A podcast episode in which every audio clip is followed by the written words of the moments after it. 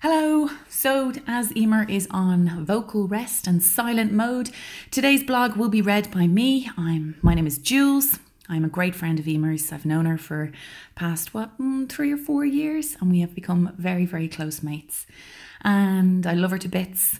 And as much as I hate to see her going through this vocal rest, and I miss her voice, um, and it's a terrible thing, the cyst on the vocal cord. The wonderful thing that has come from it is that it is showcasing her incredible writing through this blog. So, this is blog post number seven. Here we go. I am Eimear, hear me roar, but not for another seven to ten days. Here I am at the halfway mark. I have been silent for a week. When I say silent, I should say I have become a better whistler and clapper. I am trying to avoid clicking my fingers to get attention. Anyone who's worked in the service industry will, like me, still find it rude and offensive. Never fear, I am well able to make noise if I need attention. I find banging the marker against my mini whiteboard particularly effective. It does feel a little rude, but if I smile when I do it, it helps to alleviate some of the guilt. Guilt is one thing that I have felt a lot of over the past few weeks. Of all the emotions I was imagining I'd face, guilt was not one I was prepared for, and there were days when it consumed me. I'm Irish, and although not raised by overly religious parents, I'm putting it down to that phenomenon that plagues most of us good old Irish Catholic guilt. This unexplainable guilt that makes us second guess or apologise for what we do and how we feel, and for the most part, unnecessarily. Torn. In the run up to the operation, I felt this bizarre loneliness, which made me feel, you guessed it, guilty, because I was surrounded by amazing people who were right by my side. Being single only really ever bothers me if I get wedding invitations for obvious reasons, but now it loomed over me as I faced the operation. Why? I became painfully aware that there was no one to say, Right, I'm taking the day off for your operation. I'll be with you. The night before, we'll watch movies and relax, and I've booked us a few days in a hotel the week after, so we can get away and you can relax. Well, in my head, that's what they do because if it was the other way round, I'd do it for them. I had no, as Phoebe and Friends so eloquently put it, lobster. I wallowed in this feeling for a while. I didn't tell anyone because I felt stupid and it seemed silly. Plus, it sounded pathetic when the people around me were going through their own struggles mortgages, babies, new houses, breakups, sickness, work stress. The list was endless, and in my head, all of them would appear to someone from KPMG. They are the independent lotto observers, right? To be bigger issues than me having a day procedure on my right vocal cord. I had this pang of fear that people would think I was being too dramatic, convinced that the people were giving out that I was making a mountain out of a molehill. And it loomed like a dark cloud over me. Then tacked onto it was fear. Fear the cyst was not what the consultant had thought. Instead, it was something sinister. That the operation would go well, but my voice would change. That the operation wouldn't go well and my voice would change. That my voice wouldn't come back. That the recovery would be too long and I wouldn't be able to work. The list went on, and none of the scenarios had a positive outcome. Well, actually, in a way, there was a positive to this. I began to write a play. Not about losing my voice, actually, it was something totally unrelated, but it came from the gloomy feeling. It may never see the light of day, or I may never finish it, but it started. So, thank you, Dark Cloud, for the thunderstorm of inspiration. Anyway, I was torn. I wanted to tell friends that I felt this way. I wanted to tell them to tell me it was okay. The rational part of my mind knew I was being ridiculous.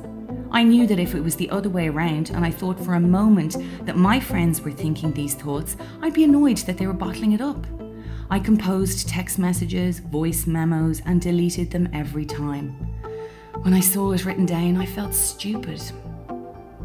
I was beginning to resent things and getting really annoyed about things that, on any other day, I wouldn't give a second thought to. I was annoyed people weren't psychic, you know, see inside my head and hear what was going on in it. I was annoyed that nobody realised I was crying in the car alone every time the thought of the operation flashed across my mind. Or I thought about the prospect of 14 days of no talking. and I can't tell you how funny I find it that seven days in, it's not even half as bad as I imagined. I was fuming that no one read my text messages that said, All good, keeping busy, how's you? As their real meaning. Total basket case, thumbs up emoji, going out of my tiny mind, smiley face, convinced I'll never speak again and I'll be single forever. Broken heart, angry face emoji, kiss. I would consider myself a good communicator most of the time, but as you can see from the above, I was not being very clear. I was really hoping my friends were clairvoyant and possessed some sort of psychic ability. I was being unfair. I was aware I was being unfair, yet I couldn't shake it off, and then I felt guilty that I was being unfair. Namaste. An old school friend of mine who I had attended a year ago for hypnosis to overcome a fear of certain foods. I know to look at me, you would be very surprised that there is any fear of food in my life, but I kid you not. Hypnosis is a really deep state of relaxation to help put you in a positive mindset. He sent me a message of support and reminded me that I needed to make my mind my best friend. And he was right. So I booked myself into a hot yoga session. I was gonna namaste the shit out of this negativity. Doesn't sound very zen, you say? It wasn't. Off I went to yoga, prepared to surrender to the heat and just be in the moment. But I left feeling more enraged than when I went in. I should point out that this is no reflection on the instructor. I realise now I was certifiably insane at this point, but I'm just trying to give you an insight into the rage that was building within me. There I lay on the mat, and in walked the teacher. She was new. She didn't introduce herself, and I took umbrage to this immediately. I thought it was the height of rudeness. She walked around the room and called out poses and demonstrated very few. I was down the back, seething, questioning if she was a yoga instructor at all. She wasn't actually doing the poses, just calling them out and walking around judging us all for looking more like drowned dog than downward dog. Then she went up to the top of the studio and folded over like a wallpaper table. You'd think I'd be happy that she was, in fact, able to do the poses. Oh no. Now I was annoyed that she was showing off. Then she did the unmentionable. She took off her sweatshirt and she still had the shop tag on her crop top. If your head spinning 360 degrees was a yoga move, I was top of the class every time she walked past. We were all well past Zen at this stage, and there was no coming back. Then, during Shavasana, for those of you not familiar with yoga, it's the still meditation at the end of the practice. She came around and put her hands on my shoulders and pressed down. Well, I was so affronted by this. How dare she transfer her judgy energy onto me, I thought. I left and got in the car and cried on the way home. I felt like I was going mad. I can't claim to be Little Miss Positivity, I mean, I try my best, but this was a version of me that was now out of control. There was no positivity shining through. I got home that night and I was never so happy to get my period. Not because I was afraid I was pregnant, but because I actually thought I was depressed. It made me feel a little better that I could blame hormones, but I still felt guilty that I was being such a negative Nelly. Say what you mean and mean what you say. I needed to be clear in my own head and to be clear to others. It's like that saying, say what you mean and mean what you say. So one day soon after Yoga Gate, to lighten the load, I recorded a voice memo, deliberated over whether to send it and just let it fly. I sent it to the person reading this blog post on the podcast, and I immediately felt better for saying it out loud. She totally understood and was the perfect sounding board for the mess I was in. She also didn't treat me any differently. She just reminded me that I was surrounded by loads of support and I shouldn't be afraid to ask for it. She kept me distracted with wonderful stories from the West, which continued to keep me amused and hopeful. Once I had said it out loud, I was able to say it again And more importantly, once it was out in the open, it was easier to process. Anyone who I did mention the feeling to completely understood. I wasn't being irrational, they'd say. The only irrational part was not talking about it for so long. If you tell someone you're doing okay, they have no reason to doubt you. So if you need to get something off your chest, do it. Oh, baby, you should go and love yourself. I never expected to be taking advice from Justin Bieber, but everyone needs to go and love themselves once in a while. I did have someone to take me away to a hotel to relax the week after the operation. Me! I took myself to the Seafield Hotel and Spa in Wexford for two nights of just relaxing, eating good food, and taking walks on the beach with myself for company, and it was fabulous. Were there pangs of guilt? Yep. I felt guilty I was getting away when others weren't. I even felt guilty that I was having to write everything on a notebook for staff. This was a new one for me, but one night while ordering my steak, I know how to treat a person. Cue elevator pitch for potential suitors. I'm joking. But I felt guilty that I wasn't really unable to speak, that I was putting these people through this laboursome communication. I could probably speak, but being on total voice rest, I shouldn't.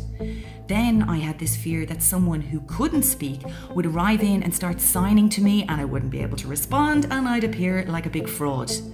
See, your mind can be your best and your worst friend. I let these thoughts come and I let them go. I was having a guilt free staycation. Well, I was until I started counting the calories, but that's another blog post. Life's a beach. I'll sign off for now as I sit in the bar sipping tea and about to journey home. I had a lovely walk on the beach today with my camera that recharged my batteries. So I am ready to face the next seven days of silence with not an ounce of dread. This day last week I was fearful of the silent days, but after coming through seven of them, I'm actually excited for the next part of the challenge. It's a good job I'm competitive. As I said, the person who was kind enough to lend me her voice for this recorded version of the blog post is the very person who I sent that voice memo to all those weeks ago. And I forgot to mention that she sent me a beautiful bouquet of flowers to cheer me up when she listened to it, so that was a lovely surprise. Never underestimate the power of a delivery of flowers. We have been friends for a few years now, having met on a dream job. She is a superb writer, producer, and an absolute force of nature. But most of all, she is a true friend whose words of encouragement and WhatsApp memos I couldn't do without. Thank you, Jules. Aw, Eimear, you're getting me right in the feels. Uh, I couldn't do without those WhatsApp memos, and I miss your voice so much. But I'm glad that you have got to the root of your problem now and it's getting sorted. And I look forward to listening to your crystal clear voice once again, not only in um, WhatsApp memos, but on the radio and on the telly, and maybe in this play that you have started to write. So let's see what comes of that. And you know, everything happens for a reason, and out of this dilemma has come your beautiful writing in this amazing blog. I think you are truly gifted. Very, very proud to call you my friend. I love you to bits. You have been there for me through thick and thin, the good times, the bad times, and that's always a sign of a true friend when you're there in the horrible moments and you're always there for me. And I love you so much. And uh, yeah, I wish you a speedy recovery, and I look forward to hearing your lovely voice again soon. Love you. Terms and conditions apply. I'll be silenced for two weeks, so I need to get on with talking out now. Visit www.silenceofthechatterbox.com for more information.